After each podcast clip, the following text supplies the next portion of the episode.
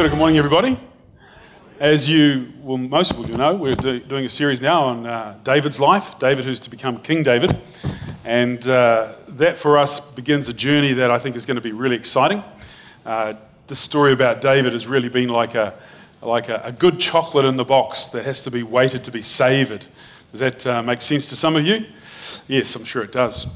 Uh, it's better than broccoli, I can assure you. Um, I do eat my broccoli because I'm told it's good for me, but it doesn't mean I have to like it. Is that fair to say?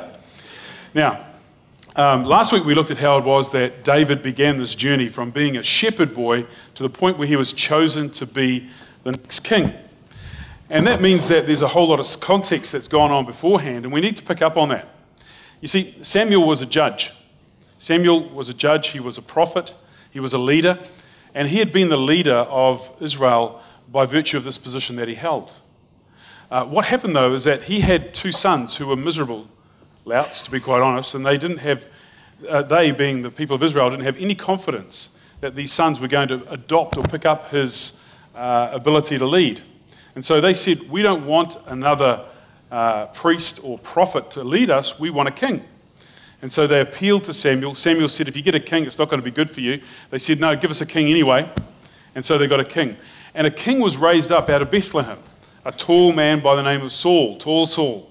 And Saul was anointed as the first king of Israel. And things went well for about 10 years, and then Saul was called to go and lead his people into battle against the Amalekites. And the Amalekites uh, were defeated.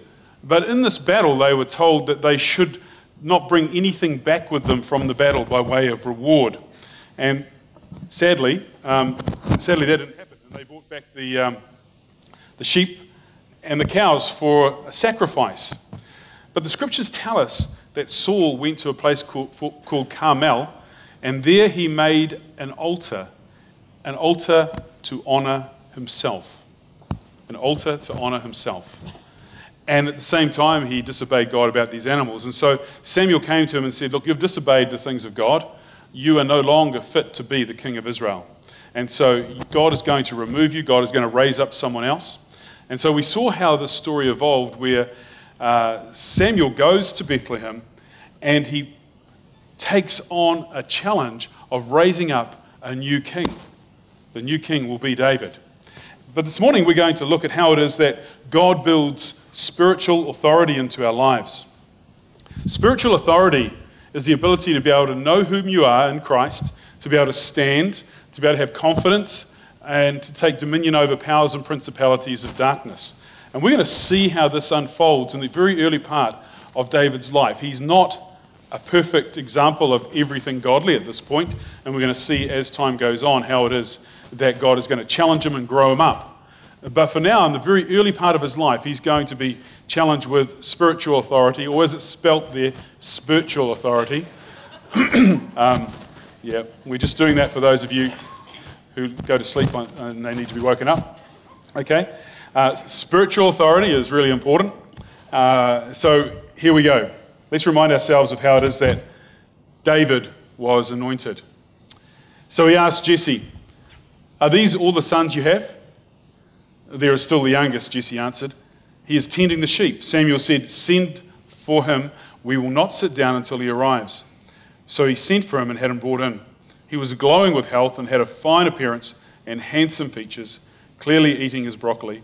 Then the Lord said, Rise and anoint him, this is the one. So Samuel took the horn of oil and anointed him in the presence of his brothers. And from that day on, the Spirit of the Lord came powerfully upon David. Samuel then went to Ramah. So, why are we told that Samuel went to Ramah? Well, Ramah was his home. Quite simple. But it begs another question why didn't he now take this anointed boy king, march him down the road, put him in front of Saul, the outgoing king, and saying, Make way, here's the new king. This is the new guy. Okay? Nothing like that occurred because David, whilst anointed to be the king, wasn't ready for the role yet. And last week we looked at how it was that um, you need these three things working in conjunction with each other character, skill, and anointing. Clearly, David had been anointed by Samuel, God is going to bless this guy. God is blessing this young guy. And yet he needed to have skill and he needed to have character.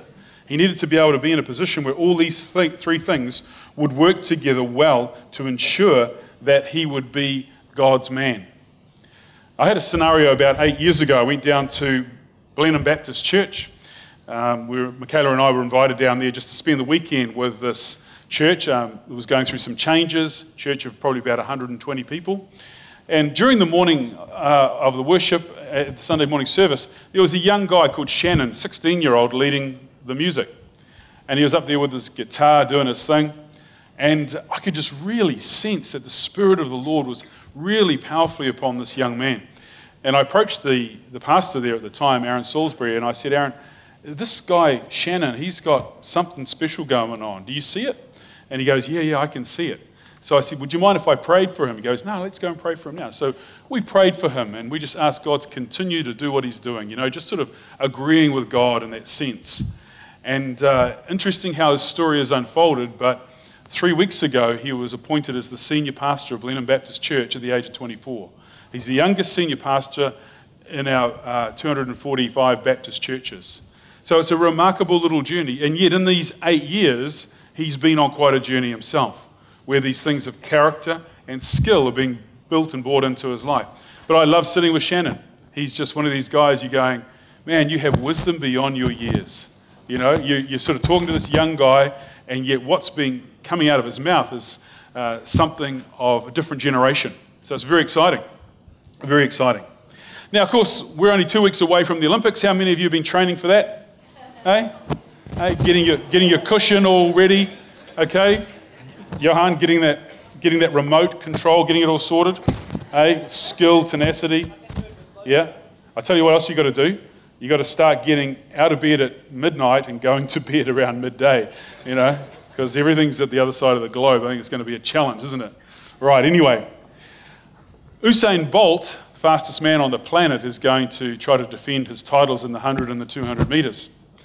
And uh, I took upon myself to have a look at the early Usain Bolt when he was starting to emerge as a young runner, young athlete in the age group events. I just want you to have a look at the early Usain Bolt. We've got a, a video here which we'll put up and you'll see it. Fancy being the opposition, especially when you're a youngster, eh? Imagine being beaten by 20 metres. I remember that myself, uh, Tapuna Athletic Club. But uh, anyway, that's another story. But Usain Bolt, when he was a young runner, you can tell he had a different running style to what you saw in the end there when he was breaking world records. And the reason why he um, broke world records is because he put himself under this, this, this uh, strict regime of training and discipline. Whilst he was naturally gifted, anointed, some might say, for this ability to run, he was never going to break records or win Olympic gold medals unless he put that anointing, if you like, into the, into the hands of somebody who was skillful and would build into his character. Is that fair to say? You see, it doesn't matter what you're gifted with, perspiration is going to beat anointing at the end of the day. Uh, so you have to be able to put yourself in a place where all these three things come into being. Now, when we get back to David as the shepherd boy, uh, David is going to learn a number of lessons by being a shepherd. The first lesson he's going to learn is that he has to be responsible when no one's watching. You can guarantee when you're a shepherd, when you're out there doing your thing, no one's watching you because no one wants to be there with you because it's just so boring. Okay? Uh, and the job of a shepherd means that you're going to have built into your life patience and perseverance. So, what do you do and who are you when no one is watching? When no one's watching you, watching the sheep, are you watching the sheep or the sheep watching out for themselves? And you all of a sudden get surprised when a wolf or a bear or a lion comes in and takes your sheep. You see, no one will know you're not watching until the time when the sheep get eaten and someone says, You clearly weren't watching snapped, caught. So, who are you when no one is watching? Second thing is, David learnt to be alone. Uh, David is learning something of leadership loneliness here. He's going to be crafted, he's been crafted to be a leader. Uh, when you're a leader, as you are as a king, you have to make tough calls that not everybody is going to agree with. So you have to learn to be alone. Not only to be alone, but to be alone with God. And to be alone with God uh, is the development of this, this personal relationship that God desires to have with each one of us. Now, it's very easy in today's world to have this appearance of having this alone time, but you literally have to go offline. I thoroughly believe you've got to go offline to do it. you know what I mean by going offline. You've got to get rid of all your social media. You can't be sitting there with your iPod and your Facebook open, open Twitter account flooding in messages from all of the people that you follow. Uh, I, iMessage open. What else we got? Snapchat, uh, Pokemon Go. Probably all, it's, it's all happening, you know. And then you're having a quiet time. Well, God's got no room to speak to you. You've got to go offline to be online with God. So David clearly didn't have those disadvantages of social media, so he learnt to hear the voice of the Lord. Then, of course, in the real world, uh, he had to face enemies. So the enemies being lions and tigers and bears, basically, wolves. And so he was skilled as a warrior, the ability to fight and defend. And then this other unusual gift, this other unusual gift that he exercised, and that was the ability to play the harp, or as we're going to see it written up soon, the lyre, L Y R E. But the harp uh, was something he obviously practiced, he worked hard at it, and we're going to see how that skill makes a way for him very, very soon but it's something that you can't really sort of connect in a modern day society with a warrior. Now, it's pretty hard to imagine Willie Apiata, VC, with a harp, you know, playing the harp. What are you going to do, Willie? Oh, I just play the harp for a while, bro. then what are you going to do? Oh, just going to go and kill me some pigs. You know, he's from Tuhoe. So uh, that's the way it is. Sorry about this. Not my beard, is it? I'll, I'll leave it there. I haven't got time to shave my beard. That's all right. That's all right. It'll be right. Yeah, it'll be fine. Okay, so play the harp skillfully. So let's see how the next story, part of the story, unfolds.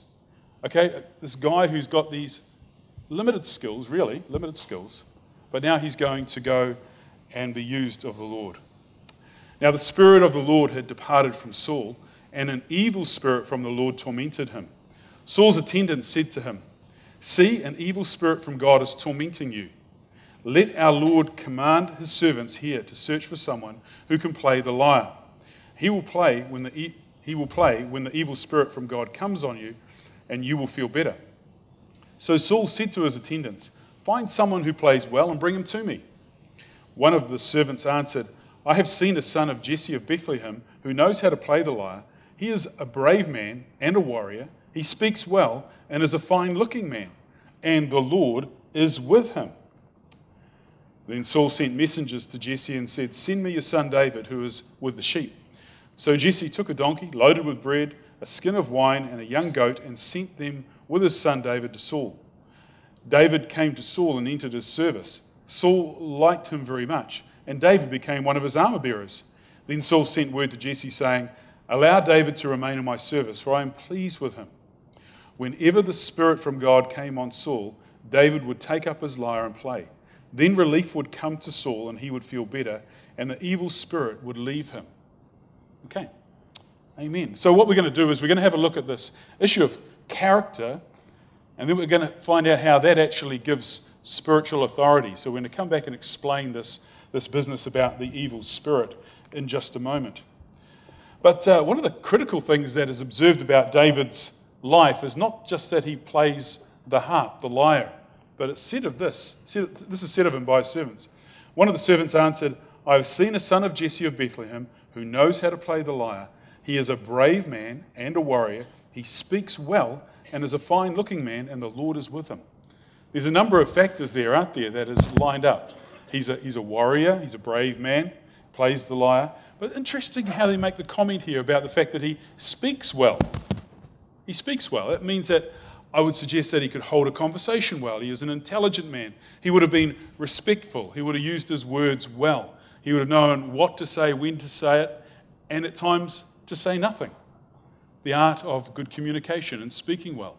And you really do wonder how he would have learnt that tending the sheep. Surely he must have learnt that with his extended family. But clearly, uh, David knew that his responsibility was to be a kind man, a good man, in as much as he was a warrior and a, uh, and a brave man. And then we've got to ask ourselves when we talk about this, you know, learning all these things while becoming a shepherd, you know, how is it that a person can be raised in that environment and still become somebody whom God values and God will use? Well, this raises all sorts of questions for me because we're often led to believe that it's only those with the best education, raised in the best socio-economic environment, that are going to do well. That's not the case. It is simply not the case. It's not what we have by way of opportunity, is what we do with the opportunity that we have.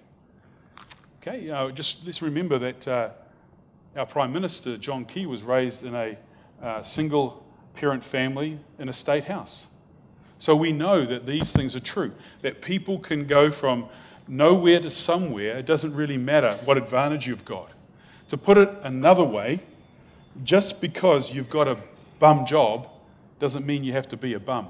Now, I say that in the American use of the term bum, otherwise I get myself in trouble. But a bum job means a, a, a McNothing job, as people would describe it, a job that doesn't seem to have a great deal of future. If you think you don't have a future and you turn up dressed up looking like you don't have a future, you won't have a future. Is that fair to say? Yet if you take advantage of any advantage that you do have, even if it's a little advantage, and you speak well, dress well, honor and respect those around you, God will make a way because you can be trusted with a little and you'll get the extra time and time again. And that's where we find ourselves today. David has been taking advantage of the little. He only had room in his, in his, uh, in his life to play the harp, which he probably did at night as the sheep were put in the sheep pen, and to throw stones with his sling. And we're going to see how that works out for him a little bit later. But uh, the Lord tells us in, in Colossians 3.23, whatever you do, work at it with all your heart as working for the Lord, not for human masters. Okay, so preparation to serve doesn't start in an institution. It begins where you are today. You see, preparation, people come and talk to me and say, you know, I, I think I'm getting stirred up to work in the mission field, or maybe there's some responsibility God would have, maybe ministry. And I'd say, look, that, that's great. And maybe there's a season for you coming up, maybe soon, maybe a little way away. But you've got to realize that what you do today, how you work in your work environment, how you work with your family, how you allow God to speak to you today and shape your character, are going to be the most foundational and fundamental things that you will have in your life. It won't need an institution to shape you.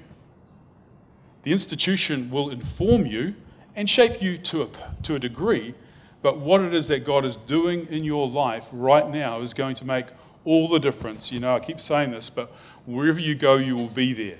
Okay? So just because you get education won't totally transform your character. Your character will be transformed by how you handle the challenges that you face today. Are you handling the challenges better today, or are you less well mannered, less well tempered than you were a decade ago or five years ago. These are the challenges. You see, we need to have challenges in our lives. James, who wrote to us, reminds us that challenges are good for us and we should rejoice in them. Uh, a friend of mine, some years ago, a lady friend of Michaela's and mine, she was uh, watching telly one afternoon. Uh, 0800 dial for a bargain. And she saw this exercise machine that she figured would be just what she needed. And so one day we turned up to her place, and there was this exercise machine in the, uh, in the, in the, in the living room, as where all good exercise machines start with all the good intentions. They usually end up in the bedroom, you're being used as clothes racks. But uh, this one started off with good intentions in the dining room. And uh, we said, How's it going? She said, Oh, it's pretty hard, you know. I said, Yeah, yeah. Anyway, we come back a month later. Where's the exercise machine? Oh, I sent it back. Why? It was too hard. It's like, it's meant to be hard. If it wasn't hard, it wouldn't be worth doing. And she says, Yeah, yeah, yeah, but I you know, didn't want to do it anymore. What are you going to do instead? Nothing. Okay. Well, that'll help. Not. And so we're often put in places where these challenges that are put in front of us are the things that we try to get rid of as soon as the challenge is there. Oh God, take this away from me. He must hear that a lot. Instead of saying, Oh God, help me work through this challenge so that I can be a better person as a result of it.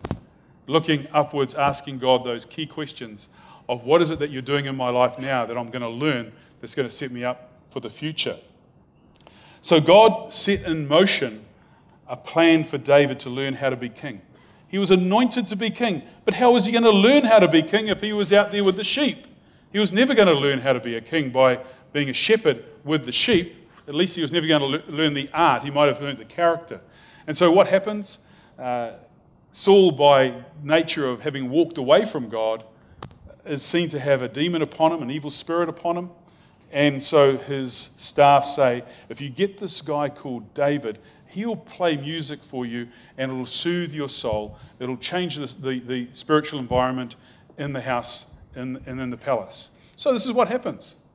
David gets brought into the king's palace, not to the kitchen to do the dishes, but right there where all the action is, because he's the guy who has to soothe the king when the king gets temperamental or grumpy or fierce or tormented in, in the worst case scenarios. And so here's David. Not only does he impress the king with his music, but he impresses him with his character. He speaks well. And he's made the armor bearer, somebody who follows the king around, literally carrying his sword and his weapon, so that if there was ever a need for it, he'd be right there handing out the weapon so that the king could defend himself. He got to follow the king, see the king's decisions, learn from him in respect to what he does well and what he didn't do well. And in doing so, he became an apprentice to the king without even having advertised or answered the ad for the job. He gets called. His simple skills of playing music and uh, later on throwing stones are going to be used to set him up to be a king. It's an amazing story. You know, we all learn by watching others. How many of you play golf here? Good, good. How many of you think you would benefit by being the caddy to Lydia Ko? Yeah, even those who aren't golfers put their hand up. You're going to learn something, eh? Yeah, of course you're going to learn something.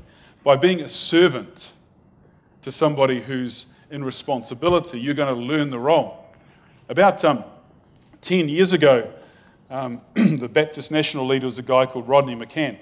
And he was a really, uh, really neat guy. He's about 30 years my senior. Uh, but I was the chairman of the governance board at the time, the Baptist Assembly Council.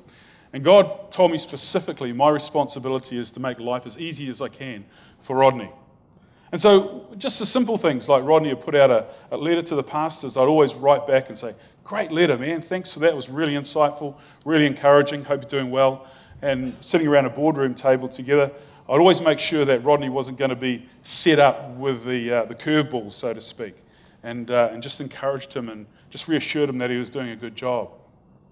And all of that then becomes my reward because I got to see how he did the job, how he handled himself, what he did in certain circumstances, what he did really, really well, or what he could have done better in. And that's life, isn't it? We could always do, do things better. I could still do things better. And so I learned from him what I need to know as I fulfill the role when Rodney handed it over to me. And so we learn because we are put in a position where God wants us to serve the person who's in leadership. And it's a really important thing to do. Not to beat up on people, not to expose their weaknesses, but to serve them. And so, humility was David's first lesson. He had to learn how to serve. He had to learn how to serve this king. He had to learn how to take the little that he had and make it available so that God would prosper in this way. Now, when it, we talk about humility and we talk about leadership learning, uh, there are lots of different schools of thought out there about how it is that a young leader should learn the art of leadership. And uh, I think there can be some tough stuff that goes on. Even in church life, I've seen and heard of young people being used almost the point of being abused. You know, they like, you got to clean the toilets, you got to do this, you got to do this, all so that you learn humility. Well, there's difference between humility and humiliation, isn't there? And you have to make sure that we're not talking about humiliation here. We're talking about providing a pathway of learning, opportunities to serve, opportunities to grow, to do things well. Uh, let me explain what humiliation is. Back in the late 60s, early 70s, my, my uncle Kevin had been at Trentham uh, to train to be a policeman. And he came from Taumarunui, the metropolis of, and went to Trentham. And then he got posted to the middle of Auckland. He got posted to Newmarket. And the very first day on the job, got a frog here. The very first day on the job, his senior sergeant took him outside the police station. He says, Right, you're going on patrol, you're going on the beat. And so, as it was in the day, policemen used to do a lot of walking. You say you go down that road there, you turn left, turn right, turn left, turn right, turn left, turn right, turn this, and then you're to come back, and uh, we'll see you in a couple of hours' time. So Kevin marches off, and after about an hour and a half, he was completely lost. And uh, these are the days they didn't have radios, they didn't have GPS, they didn't have nothing like that. So after having been lost for an hour, an hour past his due date, a due time home, um, back at the station, he had to humble himself. In full uniform, walk up to a member of the public and say, Excuse me, can you tell me where the Newmarket police station is, please? now, that's not humble, that's humiliation, isn't it? Yeah. Yeah, all of your own making. All of your own making. You see, the thing is that David, the difference between David and Saul is that Saul built a monument to his own honor, whereas David wasn't seeking after the throne at all. David wasn't seeking after the throne at all. David was seeking after God and God alone. And so, therefore, when he came into that place of service, when he was playing music for the king with his, with his harp, he wasn't doing it in such a way as saying, Oh, King Saul, what's your top 10? I'll play them for you. He wasn't trying to impress the king, he was worshiping God. And in that environment, in the presence of the Lord there, as God is invoked by virtue of, his, of worshiping him, the atmosphere changed, the environment changed. And so, by virtue of David worshiping, Saul was blessed. Because in that worship environment, there was no room for something evil to be present. And this is where um, David really wins the battle. David takes complete spiritual authority, not by standing on anything or claiming something, but by simply being whom he is. When we look at how, these, how his character uh, is the foundation for the spiritual authority that he has in his life, he has integrity, he speaks well, okay, he's a worshiper of God. And out of that becomes a place where he will push back the darkness because all these things come to bear and come to be. Saul still had the authority in the natural, but David had the authority in the spiritual. That's the difference. It says here that Saul's attendant said to him, See, an evil spirit from God is tormenting you. When David came, it said, Whenever the spirit from God came on Saul, David would take up his lyre and play. Then relief would come to Saul, he would feel better, and the evil spirit would leave him. The power of godly worship changed the spiritual environment of the room, and Saul became a beneficiary of that. Some years ago, many years ago, um, I was living in the UK. This is before I was a Christian, back in 1984, 32 years ago now. And had a guy by the name of Sway. That was his nickname, Sway sort of an acronym of his name. Uh, he came in and visited us, and he's an Australian guy, and he'd been living all around the world over the previous 15 years. Like he's one of these guys who just put a rucksack on, backpack on, and he would make his way. He'd work for a week or two, and then he'd just make his way, and he'd visit another country, live with the locals, etc., etc. And you meet these characters when you're out there traveling, people who just never seem to, never seem to settle down. And so Anyway, we were chatting with Sway one night and uh, talking about his time going through the United States. And he was doing it rough, trying to live on the cheap. And him and his friend decided they'd sleep in the portico in the foyer of a church.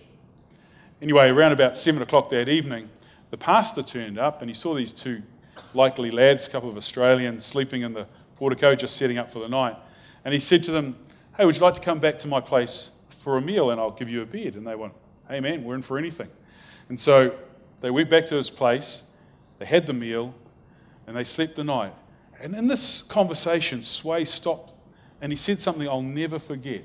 He said, We slept that night in that pastor's house, and it's the best sleep that I've ever had in my whole life.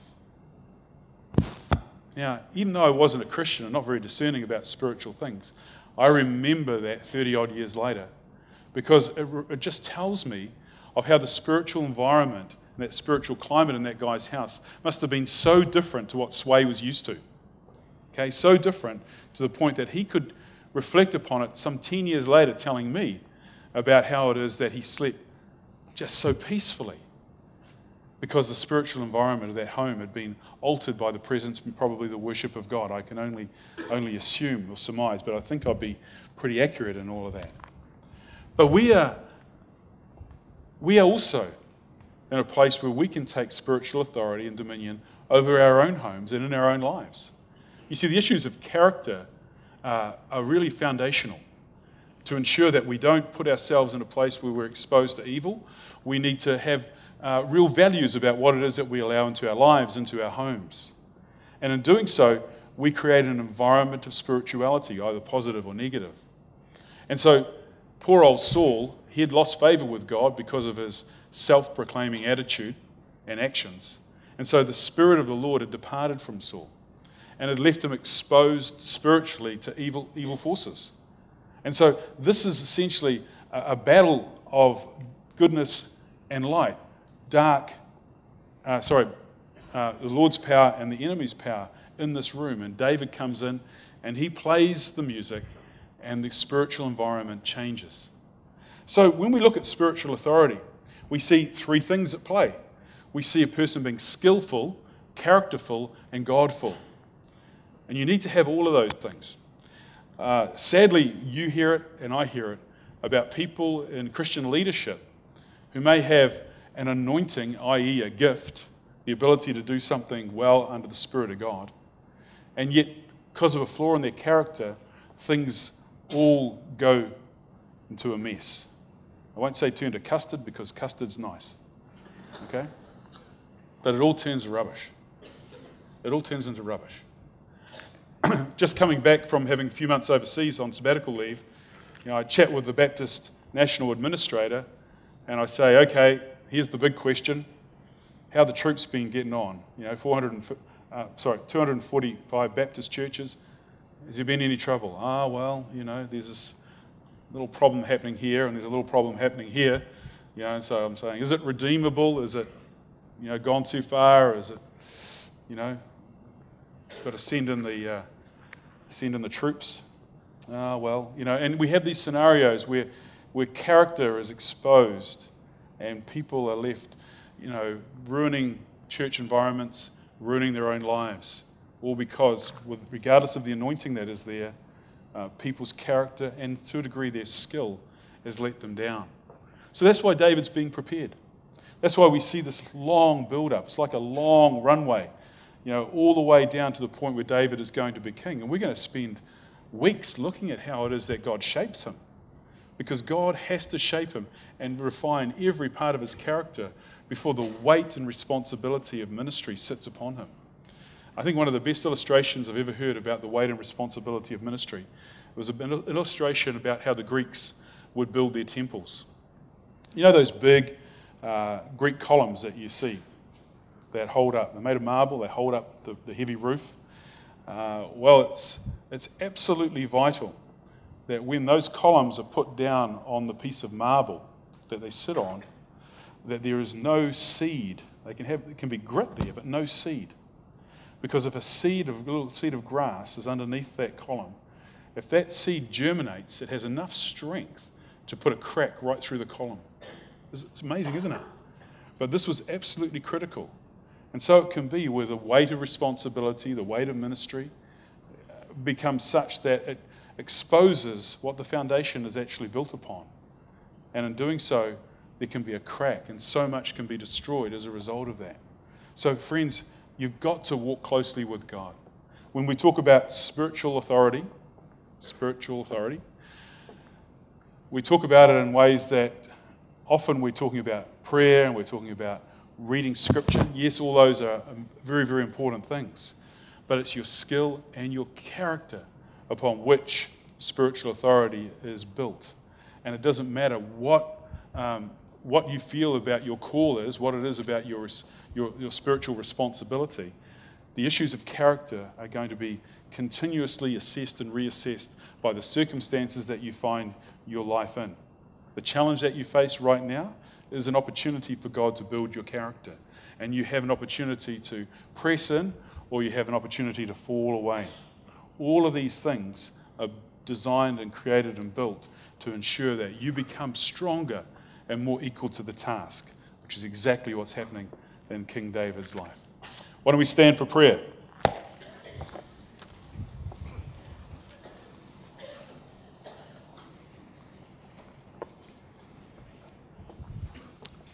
Father, as we look at Scripture, we're reminded that we can see ourselves here. What do I do with my skill? What do I do with my talent? What am I doing to exercise its authority?